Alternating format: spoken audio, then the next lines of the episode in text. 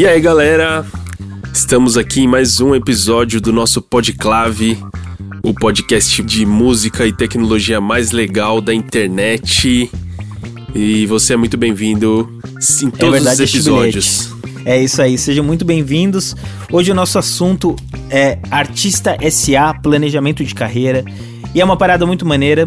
O último episódio a gente falou sobre lançamento e aqui nós estamos para falar do planejamento a longo prazo e dessa visão do artista empreendedor. Essa é uma, uma expressão, inclusive, que muitas pessoas não se simpatizam, outras é. gostam. Parece que existe esse dilema, né, Betão? Rola um arte... estigma, né, sobre a arte e ganhar dinheiro com Exatamente, é um conflito, né? É um conflito, É um conflito. Cara. Parece que quando você começa a dar certo, você atinge um sucesso e uma carreira sustentável, parece que você se corrompeu ou vendeu o sistema. Pois é, eu tenho alguns amigos artistas, inclusive, que você falar em ganhar dinheiro, quando a gente começa a falar em ganhar dinheiro, parece que o clima fecha assim. A vida do artista, ela sempre foi muito sofrida, né, cara? Total. É sempre muito sofrimento. O sofrimento da própria consciência artística. E aí, mais um sofrimento que é o lance da grana. Como que você vai sustentar a sua família, enfim. E, e cara, a coisa mais louca é que a indústria criativa é uma das indústrias mais rentáveis do mundo e eu costumo dizer como fazer aquilo que você ama ser rentável. Eu acho que esse é, uma, é um desafio do artista. Muito bom. E é interessante também, né, Betão, a gente passar uma breve linha do tempo e dizer que essa história do artista empreendedor não é tão novidade assim. Não, isso é. Mozart é um cara super, que ele pra época era empreendedor, era um cara super comercial das suas músicas. Ele dava aula, ele escrevia suas partituras. A gente tem a Chiquinha Gonzaga, por exemplo, que também na época dela era super multidisciplinar disciplinar, fazendo coisas incríveis, assim. Além de tudo, era uma mulher, né? Sim. Então ela era muito famosa também pelas composições dela, dava aula também, escrevia muitas partituras. Enfim, e a gente chega nessa história mais recente. Frank Sinatra, Wilson Simonal, todos eles viam suas carreiras como empresa. Uhum. Por falar em marca, Kiss é a banda que mais fatura no mundo com a sua marca, mais do que Beatles é a marca da música mais valiosa do mundo. Porque licenciaram produtos. E, e tem o lance todo da, da imagem, né? Que é muito forte nessa banda. Totalmente. Outro ponto importante da gente mencionar é que 70% das receitas de vendas de, da, de música elas estão concentradas nas majors. Ou seja, como que o artista empreendedor com visão de negócios consegue prevalecer e rentabilizar nesse, nesse game, nesse jogo. Pois é. Nos anos 60 e nos anos 70, a Motown, produtora independente na época, fez o raro feito de emplacar 100 hits no top 10. Então isso já também mostra que, que desde a década de 70, onde a, a música mais rentabilizava, num cenário completamente difícil, era possível uma gravadora, enfim, uma produtora independente emplacar hits e anos depois é óbvio que como toda produtora ou toda gravadora pequena é engolida pelas majors e ela foi absorvida pela Universal Music aí. E é muito louco, né? Você falando da Motown, eu, eu logo penso aqui numas referências é, que, que, que tem perfis bem parecidos na questão tanto social quanto produto música mas é talvez o Emicida e o Condzilla. Sim, né? sim, sim. Músicas do gueto, Totalmente. músicas marginalizadas, o rap, o Emicida com uma visão bizarra de negócios. O, o Emicida vendia mixtape na frente de show do rap. Dez anos depois, ele tem o Lab Fantasma, que é um conglomerado, marca de moda, selo musical, e que faz as coisas, enfim, cria, criações maravilhosas, podcasts, que faz as coisas mais relevantes do mercado. Exatamente, que está totalmente inserido no, no que tem de melhor do mercado. E o Condzilla também, né? Pegou um estilo de música ainda mais estigmatizado. Hoje é uma referência de business para o mundo inteiro. Montou uma produtora conseguiu... sinistra, tem o maior uh, uh, número de visualizações do YouTube. Bizarro. Entendeu a linguagem, do, a demanda que tinha pelo funk entendeu a linguagem que o povo queria, conseguiu elevar um pouco, enfim, uma supervisão de negócio. E quebrando um pouco também desse estigma, Pedro, do que a gente comentou no começo, todas essas pessoas que a gente mencionou aí são pessoas que ganharam muita grana ou estão ganhando muito dinheiro, mas que também ajudam muitos outros artistas isso bancando é a arte verdade. de outros artistas, né? Então isso é muito legal, né? Muito bom esse exemplo do Condzilla, Betão. E o que sintetiza bastante todos esses cases que nós mencionamos é uma frase de um dos criadores do selo Blue Note, o Bruce Lundvall, e ele fala: o objetivo de todo mundo é o mainstream, mas são diferentes os meios de se chegar lá. E é isso que a gente vai falar nesse episódio. A gente vai destrinchar um pouquinho desses caminhos, de criar planos de negócio, de compreender o negócio da música, fazendo do seu, da sua paixão um negócio e algo que você possa comercializar ao máximo. Muito bom. E o que já virou um jargão aqui do nosso podcast, caneta e papel na mão. Porque hoje Agora. vai ser aula de novo, galera. Vocês estão sacando, né, que a gente tá se preocupando realmente em trazer informações que sejam úteis para você usar no seu dia a dia. Então, a gente chamou um cara sinistro, o Fábio Sabeta Morales, que ele é palestrante, consultor para negócios criativos e coordenador do curso de pós-graduação lá na Faculdade Souza Lima em negócios da música. Queríamos dar as boas-vindas aí para o Fábio. Fábio, muito obrigado por topar estar com a gente. Seja bem-vindo ao nosso podcast. Oi, Pedro. Oi, Humberto. Boa tarde. É um prazer estar com vocês aqui da Clave. Nesse podcast super bacana, a gente discutiu um pouquinho é, das questões sobre empreendedorismo, artistas, mercado da música como um todo. Eu fico muito feliz de poder participar. Espero que essa seja a primeira participação de algumas outras. Já me coloco aqui à disposição para a gente é, conversar outras vezes, tá bom? Que legal. Super legal estar tá aqui. Show. A galera muito fala de empreendedorismo, né? empreendedorismo é uma pauta atual. Na sua opinião, Fábio, todo artista ele precisa ser empreendedor nos dias de hoje para ter uma carreira sustentável ou não? Qual é a sua opinião a respeito disso? Poxa vida, né? Essa primeira pergunta de vocês, ela é simples na formulação, mas ela busca a gente entender o, o, o, a relação que existe entre empreendedorismo, é, artista, empreendedorismo, música. Se a gente for buscar é, a primeira inovação tecnológica da música, ela ocorre no século VIII, né? É a notação musical. Antes disso não tinha notação musical. E justamente o surgimento, surgimento da notação musical se dá para facilitar o rito da Igreja Católica o, o, a igreja precisava que o mesmo ritual se realizasse em toda a Europa para padronizar e, e, e, ter ali o controle de como os fiéis é, se portavam durante as missas. Então surgiu a notação musical e, e, o canto gregoriano, enfim. O que a notação musical tem a ver com empreendedorismo? Né? É, no século X, essa notação musical ela transcende os, os muros da igreja né, e vai para a sociedade como um todo. E isso facilita uh, o surgimento, de um lado, na música mais popular, uh, dos menestréis e dos trovadores, né, e do lado da música erudita, o surgimento dos uh, compositores e intérpretes ligados à nobreza. Uhum. Os menestréis e os trovadores, eles eh, realizavam as suas, as suas apresentações em troca de roupa, comida, local para dormir, transporte de uma cidade para outra, e viviam dessa forma. Né? Viviam nesse cenário de trocas. E uma das definições mais clássicas, aliás, de mercado, né, é que o mercado é um local de trocas. Né? Ou seja, já existia negócios, e se existe negócios, né, existe alguém empreendendo, de alguma forma, sim. Né?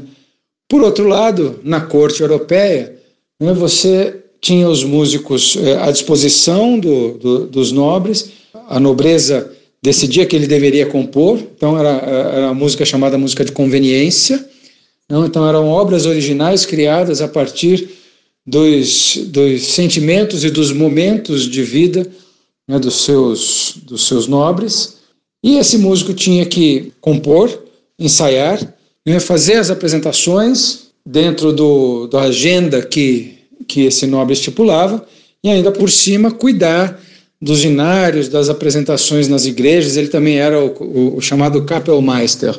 Ele era basicamente um produtor artístico daquele espaço. Naturalmente, isso é o que hoje a gente chamaria de intraempreendedor. Mas a grande relação mesmo de música e empreendedorismo surge justamente com a questão da, das revoluções industriais. Né? O surgimento da prensa, por exemplo, no século XVIII, dá uma grande saída para sustentação da sua carreira. No caso do Beethoven, ele teve esse insight, que é uma visão de negócio, né, que é justamente uma das características empreendedoras e foi ser compositor. Então, Beethoven foi um dos caras que mais perturbou né, é, editores de música para publicar as suas obras. Fossem elas grandes obras né, a serem é, executadas por grupos de câmara e, e depois orquestras, né, ou obras mais simples que podiam ser executadas em casa. Surge com isso, então, a, a indústria música editorial, com a quantidade de obras que foram sendo publicadas nessa época, as pessoas queriam escutar essas músicas através dos próprios autores ou através de grupos é, credenciados, vamos dizer assim, pelos autores.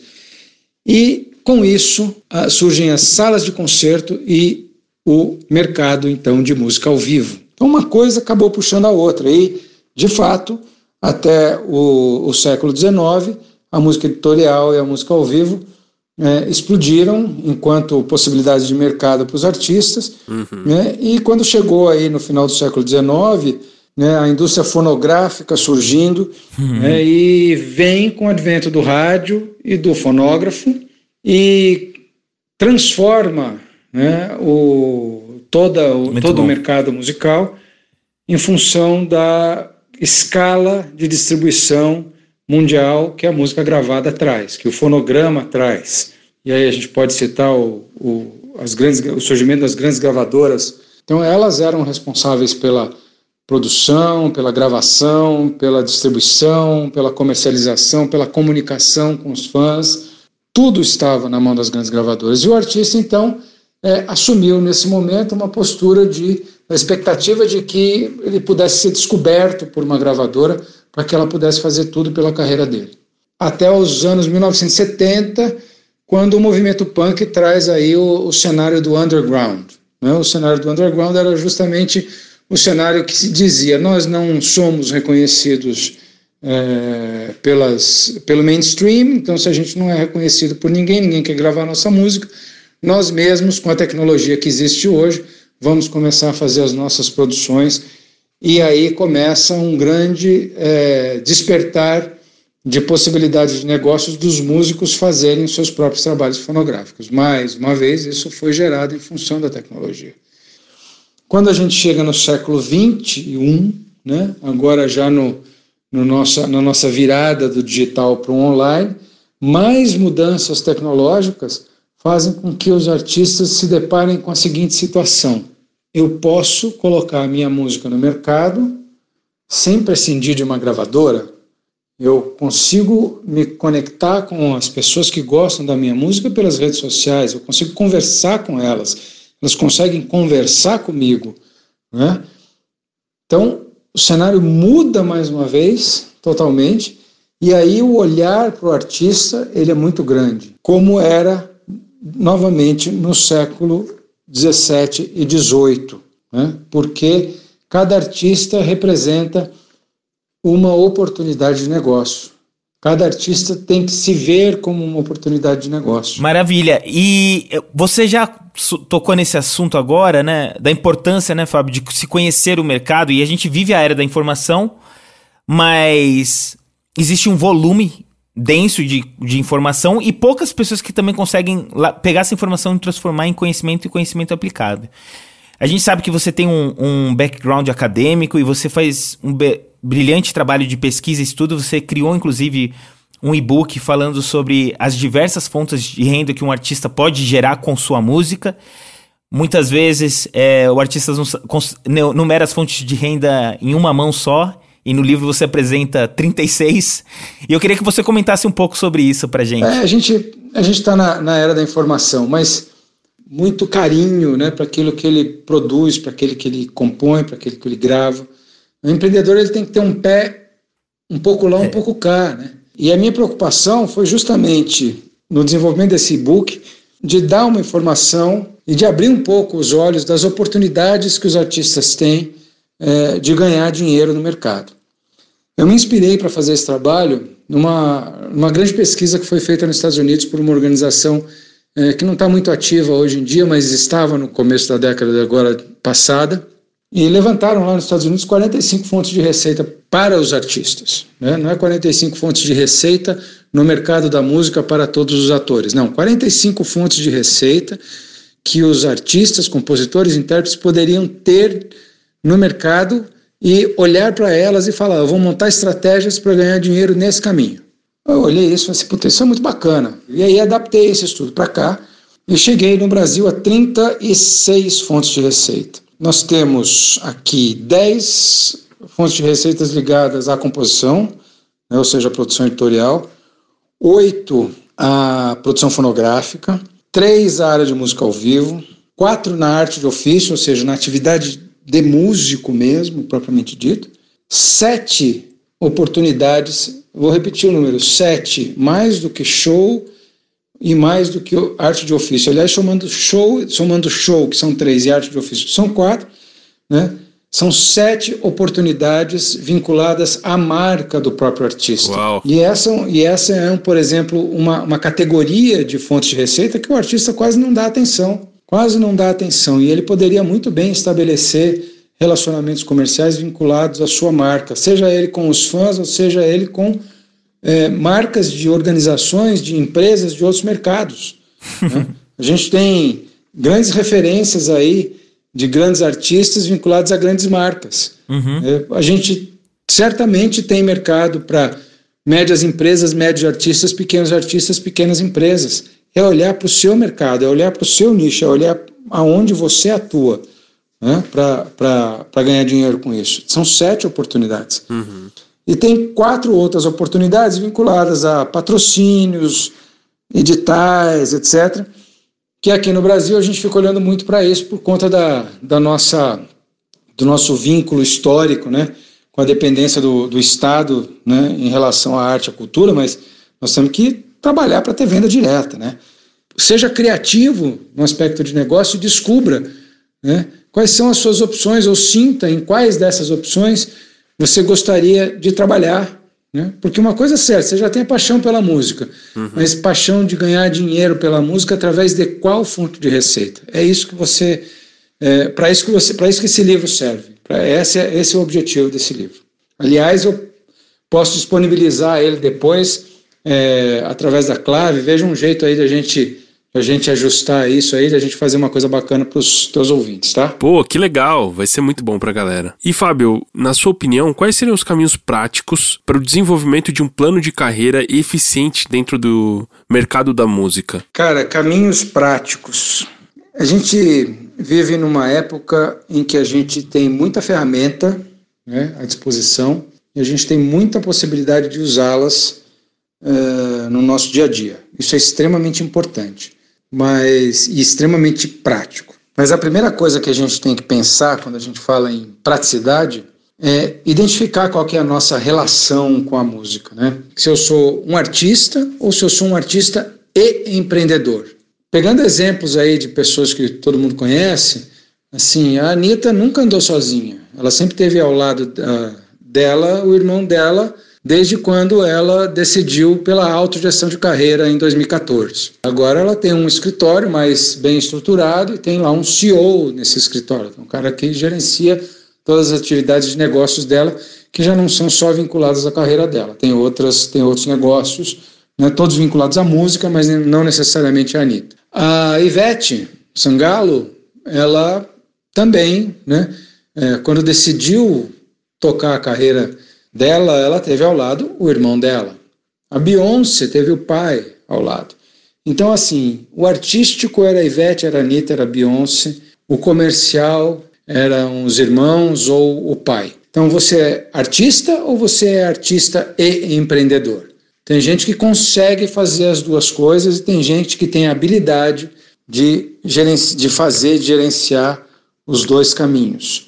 É, normalmente isso mais em início de carreira, quanto mais a carreira se torna complexa, mais de mais pessoas você precisa do seu lado. É, então, do lado artístico, você tem a questão da sua técnica artística, mas você tem a questão também estética, simbólica, é, espiritual, social, histórica, é, o nível de autenticidade da sua composição.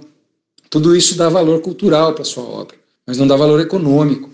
Veja bem, nenhum dos dois modelos está errado. Os dois são certos, mas depende daquilo como você quer atuar. Então, como é que eu vou fazer negócios com essa gravadora? Como é que eu vou produzir minhas coisas? Como é que eu vou fazer, como é que eu vou estabelecer o relacionamento com os consumidores? É, ter aquilo que eu já falei, né? Visão de longo prazo, de médio e longo prazo. Gente, é, nada se resolve hoje, nem em três meses, nem em seis, nem em um ano.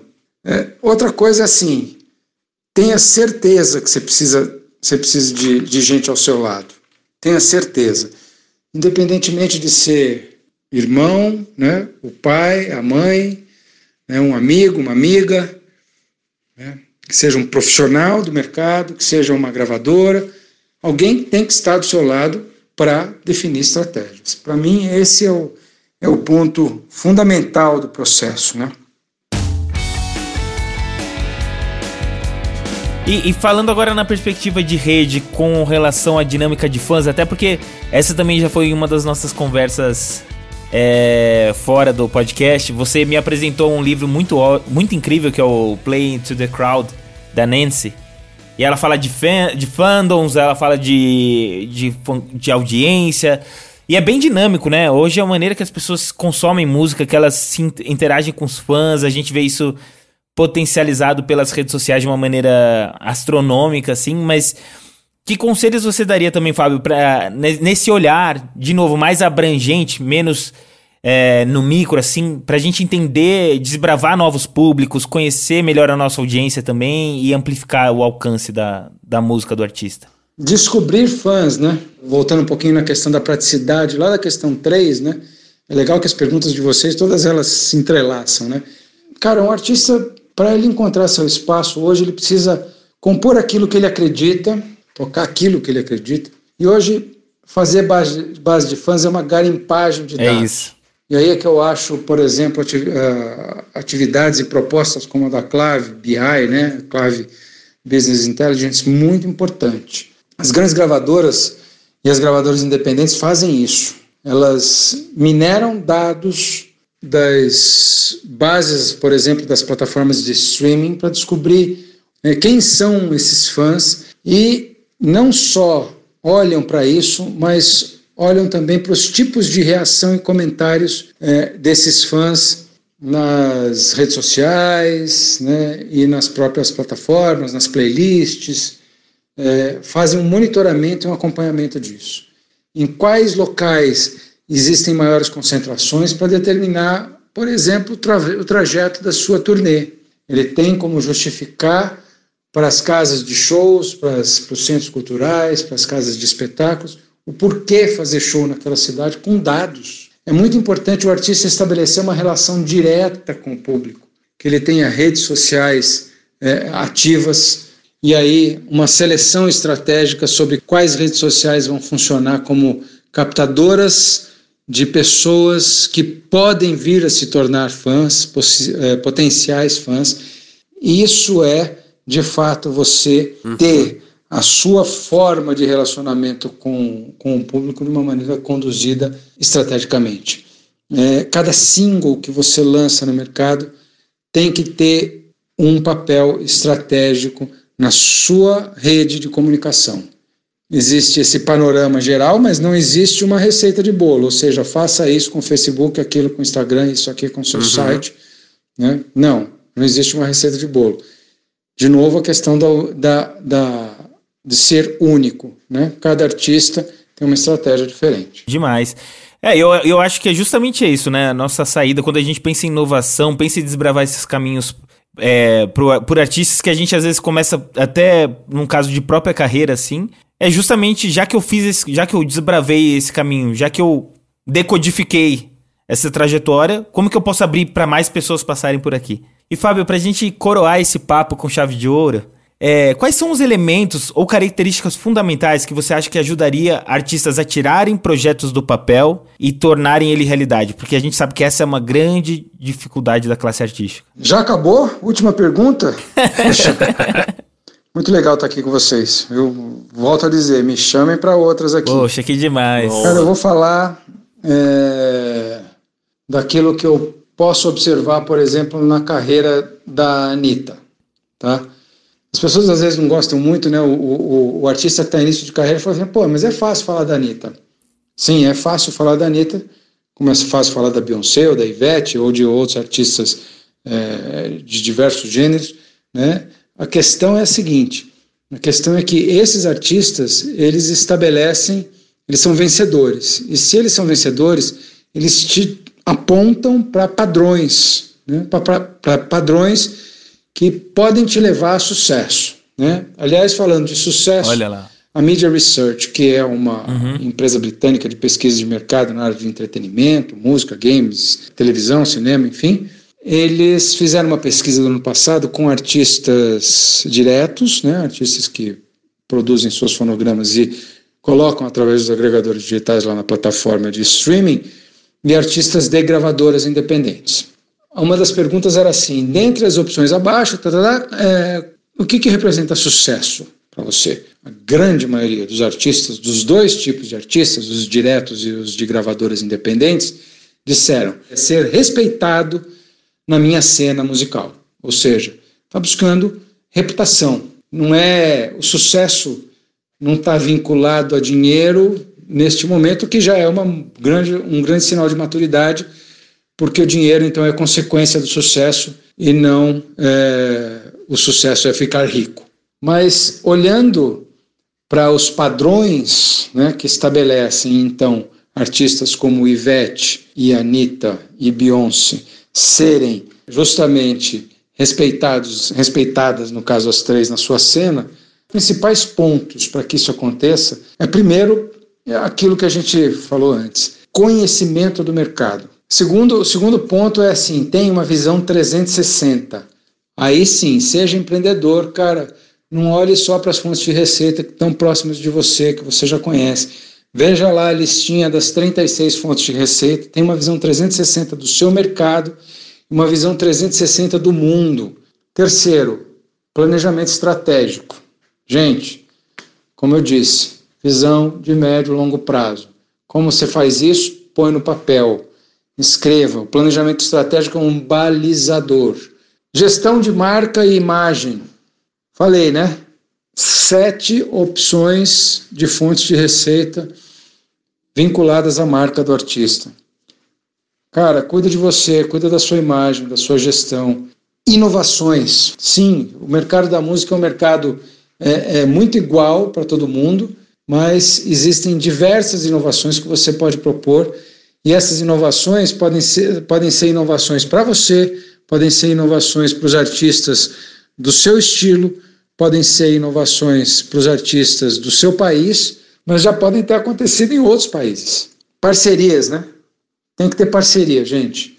Não dá para fazer tudo sozinho. E isso, é, aqui são 20 anos, como diz lá o Romain Roland, um autor francês, século XIX, século XX, tudo é música para quem nasce músico. Muito bom. E eu construí a minha carreira como músico. E faz 20 anos que eu atuo como consultor, né, como palestrante, como professor na área de música, negócios e empreendedorismo. Nesses 20 anos, é, eu não vi ninguém não só na música, mas em outras atividades artísticas, construir tudo sozinho.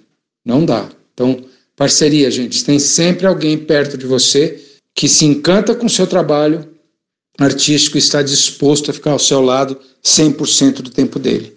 Também é um investimento. É lógico, tem que ganhar lá na frente, mas parceria é muito importante. E por último, autocrítica, gente.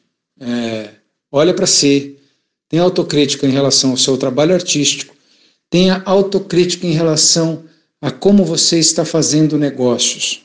E foi muito bom estar aqui com vocês. Né? Eu tinha um tempo para falar, já me estendi para caramba. Né? É, obrigado, Pedro. Obrigado, Humberto, pelo convite. Obrigado demais. Né? Obrigado é, demais. Obrigado, Clávio. E eu vou articular aqui com o Pedro e com o Humberto como é que a gente vai fazer para subir o e-book das fontes de receita, das fontes de receitas para vocês, tá bom? Um abraço a todos, obrigado. Valeu, brigadaço. E até a próxima. É isso aí, um abraço, valeu. É isso aí, enquanto você está fritando o seu cérebro aí com as informações que o Fábio passou, recomendo você ouvir esse episódio pelo menos umas duas vezes. Eu já preparo aqui e abro a porta para o nosso segundo convidado, o Vitor Hugo, especialista em marketing digital, já trabalhou em projetos com marcas incríveis como a Nike, atualmente está no Itaú. Além disso, o Vitor também é apaixonado por música, ele arrisca uns beats, adora conversar sobre música, por isso que a gente trouxe ele aqui para também trazer um pouco do background que ele tem, de visão de negócio, inteligência de negócio, estratégias para trazer algumas inspirações aqui para os artistas e profissionais da música que acompanham o nosso podcast. Vamos nessa. Fala, Vitão. Prazer te receber aqui no nosso podcast. Prazer estar com vocês. Obrigado pelo convite. Fiquei muito empolgado com esse convite. Falei, que esse cara vai vir com umas perguntas cascudas.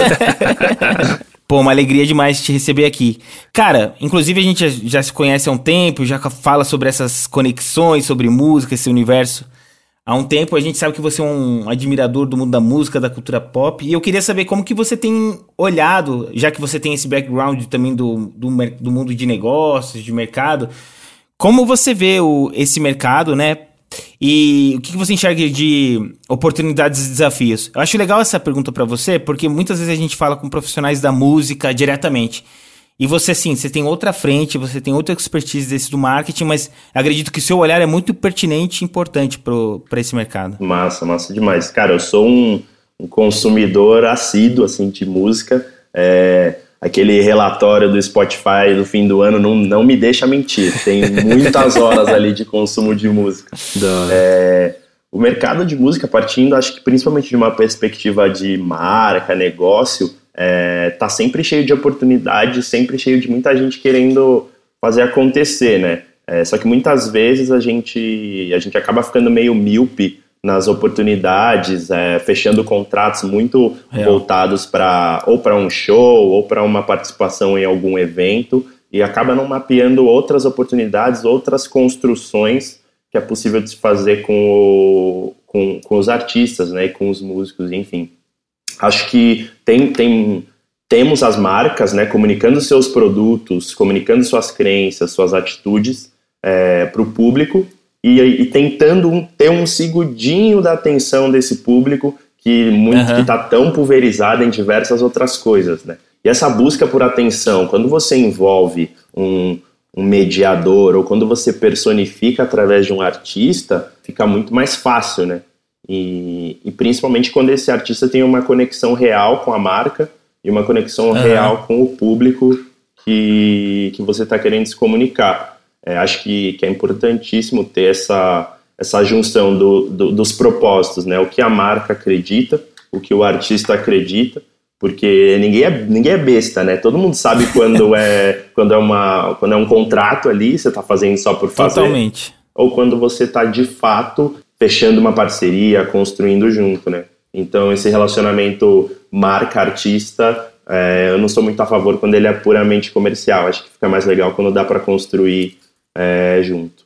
Massa Muito demais. bom, cara. Cara, a gente sabe que um dos maiores desafios dos artistas e profissionais da música é estabelecer um planejamento, seja no prazo, é, ou seja por perspectiva de desenvolver uma visão mais estratégica. Isso é uma dificuldade que a gente tem encontrado nos artistas e tem sido uma barreira muito grande. Quais os pilares, na sua opinião, as perguntas essenciais que você faz para desenvolver esse planejamento estratégico e, e, essa perspectiva que o artista precisa ter?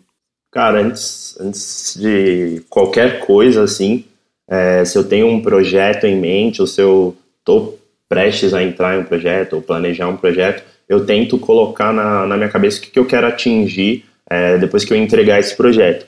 E não, não só profissionalmente, mas pessoalmente também, porque. Muito legal. É, acredito muito que o trabalho é, para ele ser um trabalho legal, um trabalho prazeroso, você tem que estar tá sempre aprendendo, né?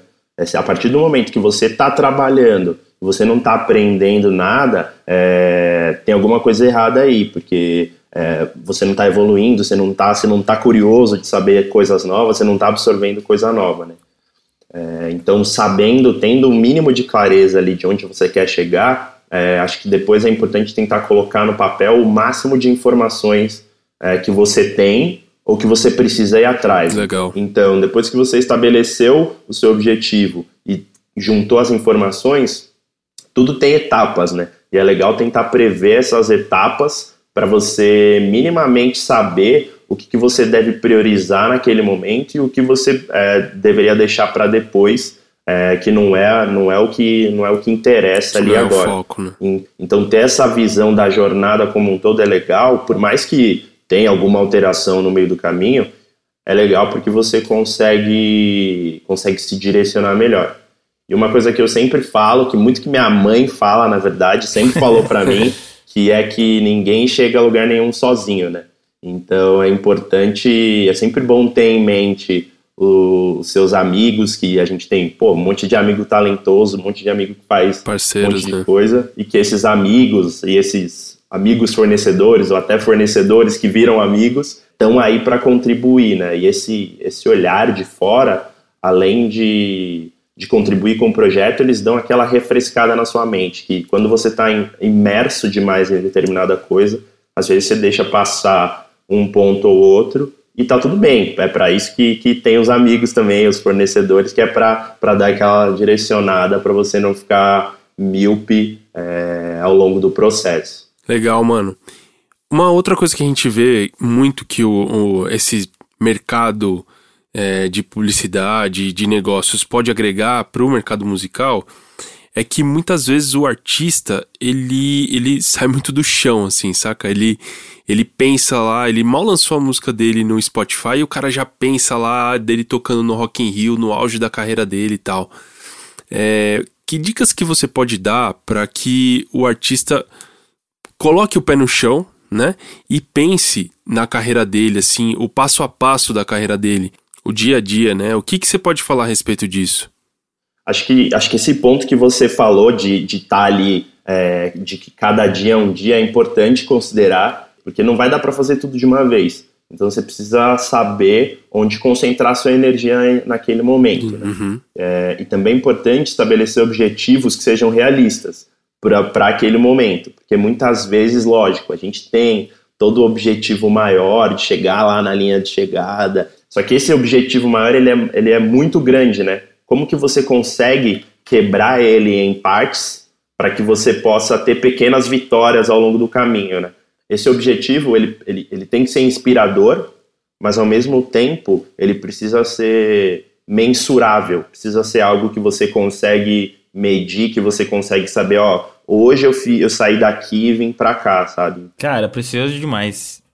E, e, bom, você já tem uma experiência nessa convergência de music business, você já tocou projetos muito maneiros, Rock in Rio, Amplifica, entre outros. E qual o valor que você vê nessa troca? Seja no ganho da marca, você contou isso um pouquinho antes até, mas eu acho que voltando aqui, qual é o ganho que você vê que a marca tem ao se conectar com o artista, se conectar com a música e também é, como você vê quais são os, os desdobramentos e ganhos que o artista também tem nessa, nessa parceria com as marcas? Cara, acho que o Amplifica foi um projeto muito massa de fazer, porque a gente estava colado ali pertinho do, da clave, pertinho dos artistas para entender, putz, melhor roupa, melhor cor, melhor ambiente. É, é a correria ali de fazer acontecer dentro do escritório foi, foi muito massa. A primeira coisa que eu acredito que ajuda tanto a marca quanto o artista é essa questão da visibilidade. Seja a marca trabalhando com um artista do mainstream ou com um artista emergente, e seja o artista trabalhando com uma marca grande ou com uma marca pequena. Boa. Você vai estar tá atingindo um novo público, de certa forma, uhum, seja esse público uhum. é, maior ou menor do que você já atingia. Né? E, e muitas vezes acontece do artista personificar a marca. Isso acontece tanto para o bem quanto para o mal. Né? Uhum. Então, vi de é, Travis Scott com a Nike e, e, como essa parceria dá super certo é, em termos de, de business mesmo, e como essa, essa parceria reverbera em, em, dinheiro. E também o Kanye West com Adidas, né? Hoje com Adidas. É, então, logo que, que, você, que você vê essa parceria, a marca começa a ser questionada sobre os valores do artista, sendo esses valores positivos ou negativos. E o artista também começa a ser questionado sobre esses valores, é, sobre os valores da marca. Uhum. Então essa troca acaba sendo muito intensa, porque o artista está passando o que a marca pensa e a marca está passando o que o artista pensa. Então por isso que, de novo, esse alinhamento de propósito é extremamente importante. Vitão, eu acho que outra coisa legal que você pode trazer para cá, e isso é uma, uma coisa que eu sei mais forte no seu perfil também, você é um cara que fica ligado em novidade, fica ligado em tendência, em comportamento, é, tanto porque é uma questão de trampo e tanto porque é uma coisa que, que eu sei que é do seu interesse. E o que, que você tem sentido, assim, de transformações, tendências nesse meio de comunicação e entretenimento? Porque eu acredito que suas perspectivas podem também inspirar e ajudar muitos artistas e profissionais da música aqui. Cara, eu acho que uma, uma parada que foi meio forçada, né, e que a gente acabou acatando de braços abertos agora, são, é, é, é isso de, dos eventos digitais, né, dos shows digitais. Eu acho que, que isso tende a continuar, mesmo com, com a quarentena, com a pandemia acabando. Uhum. Eu acho que isso tende a continuar porque é, você consegue alcançar pessoas que fisicamente você não alcançaria. Então, do ponto de vista de público, você consegue alcançar milhares de pessoas que você fisicamente não alcançaria. Do ponto de vista de marca, você não tem tantos aquele todo aquele custo de, de produção de um evento com um público muito grande, mas por ser um cenário muito novo, precisa, precisa rolar um estudo de um modelo de monetização que beneficie a todos, né? Um modelo de monetização onde a gente considere que o artista ele tem ele tem músicos, ele tem toda uma equipe por trás e não é simplesmente ir fazer uma live. Né? Além disso, Boa. Uma coisa que eu tenho visto cada vez mais, cara, é a galera a galera se importando com, com seus dados, assim. Então, agora, agora que muita gente está ficando em casa, é, a gente acaba usando muito mais internet, redes sociais e tudo mais. Então, a, a galera começa a se, começa, tá vendo que é, que é importante você se preocupar mais com seus dados. Até tem aquele aplicativo. É, uma outra parada que eu acho que veio para ficar é a colaboração entre marcas que são extremamente opostas, assim, extremamente rivais, é, em prol de um benefício maior, né? Uma, Muito maneiro. Uma, um exemplo legal que aconteceu da quarentena foi, foi, foi a ação né, dos três maiores bancos do Brasil é, se juntando em prol do, da população né, nesse momento de, de quarentena. E uma última coisa que eu acho que já vem acontecendo há um certo tempo e isso e, e esse momento de, de ficar em casa só, só acentuou isso não, é demais que a vida encontra caminho mesmo, né, cara? Vem as crises, vem os desafios, tem essa dor da reinvenção, mas a gente se surpreende com a criatividade mesmo, né? É um respiro. Total, e acho que, que não, não, é, não é só para os jovens, né? Acho que todo mundo se, se reinventou, se adaptou de certa forma, né? Aliás, fala aí, cara, você tá aí o pessoal tá no podcast e não tá vendo, mas tem uma bateria eletrônica, uhum. tem uma picape lá. O que você que que se aventura na música aí, pra tirar uma Cara, eu sou muito fã de música negra no geral, né? Principalmente rap e hip hop. É... Nasci numa casa que a gente escutava muito samba rock, samba. Então tenho a minha vertente de samba rock, toco samba, é, danço samba rock, escuto muito rap. Agora tô arriscando umas dar umas discotecadas aqui no vinil, estilo classe. E Vitão, eu acho que é o último, último ponto aqui, pra gente ir pros finalmente, mas eu acho que tem uma perspectiva que seria muito rica também. Tanto quanto fã de música, quanto profissional que trabalha com marca e vê essas convergências.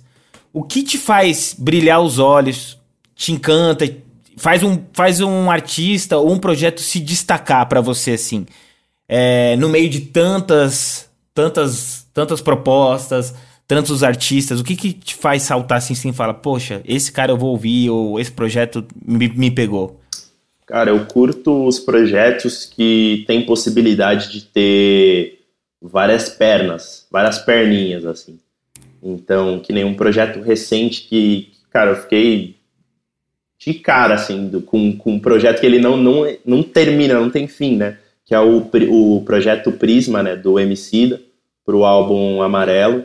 É, Demais. Cara, é um projeto que ele tem diversas perninhas, assim, tudo se conversando. Tem o álbum, tem a série de podcast, tem série de vídeo, tem conteúdo com pessoas que são referência em, em vários assuntos. Então, é, um, é, esse tipo de projeto que a gente consegue explorar ao máximo e que parece que não tem fim, é, de, é o que mais me apaixona, assim. E eu, e eu curto muito os artistas que eles passam o seu ponto de vista, o seu propósito e suas crenças, tanto na sua música, quanto externalizam isso pro, pro mundo, né? É, do ponto de vista de marca, eu, particularmente, curto mais trabalhar com artistas da cena emergente, Porque eu tenho muito na minha cabeça que um dos papéis das marcas é dar luz para causas e para pessoas que precisem ter essa luz. Então, que precisem ter essa visibilidade, que precisem ter esse palco, que estão ali, que tem talento, lógico, que tem talento, estão ali trabalhando por isso, mas só que a luz não está chegando, né? A luz não está chegando. Então, como que a marca, é, unindo o propósito do artista com o da marca, pode dar luz para isso? Demais, cara. Vitão, quero te agradecer. Obrigado por você topar esse, essa conversa com a gente, participar do podcast. Valeu demais, cara. Obrigado vocês, cara. Foi muito massa essa, essa conversa aqui, conversa franca. É... Pô, gostei demais. Que legal. Bora. Vai ser. Só foi, só, foi só a primeira. A gente vai ter outros papos, outros encontros, com certeza. Vamos que vamos. Vamos colocar coisa na rua, que é o que a gente gosta de fazer. Yeah. Valeu demais. Obrigado. É isso aí. Mais uma reta final do nosso podcast, mais uma vez com a cabeça fervendo. O que me chama muita atenção é que o segredo, ou uma da, das coisas mais importantes quando você vai definir um plano, é você compreender a sua audiência, né? É compreender como ela se comporta, em compreender como que você pode criar soluções que sejam importantes para eles. Né? Entender o público e também a consistência, né? Acreditar no seu plano no, e, e, seguir o norte e ir em frente, cara. A gente, o lance é não desanimar. Totalmente. E cara, eu tô bem feliz é, de gravar os podcasts porque além da gente adquirir muito conhecimento, a gente tá fazendo conexão com pessoas incríveis, né, cara? E é isso, porque uma das outras coisas que são chaves para o seu plano de carreira, para o seu desenvolvimento de artista como perspectiva de negócios, é a compreensão do ecossistema da música e de todas as suas dos seus desdobramentos, como bem o Fábio mencionou aqui, e dessa importância de conexão de rede, de você saber porque você não vai ser bom em tudo. E você ajudando o próximo e você sendo ajudado, todo mundo sai ganhando, o ecossistema ganha força, ganha volume, e isso é muito bom para o mercado da música, para sua carreira e para os fãs, para as pessoas que querem conhecer novos artistas, conhecer novos trabalhos. E aproveitando essa deixa, já vamos falar aqui que se você quiser se conectar com a gente, marca a gente lá no Instagram, a gente pode trocar uma ideia mandando um direct pra gente e a gente pode fazer essa conexão, ficar um pouco mais próximo. É isso aí, concluímos aqui a missão de mais um Podclave. Valeu, Betão, pela parceria. Tamo junto sempre, Pedro. E semana que vem estamos aqui com um episódio quentíssimo para você.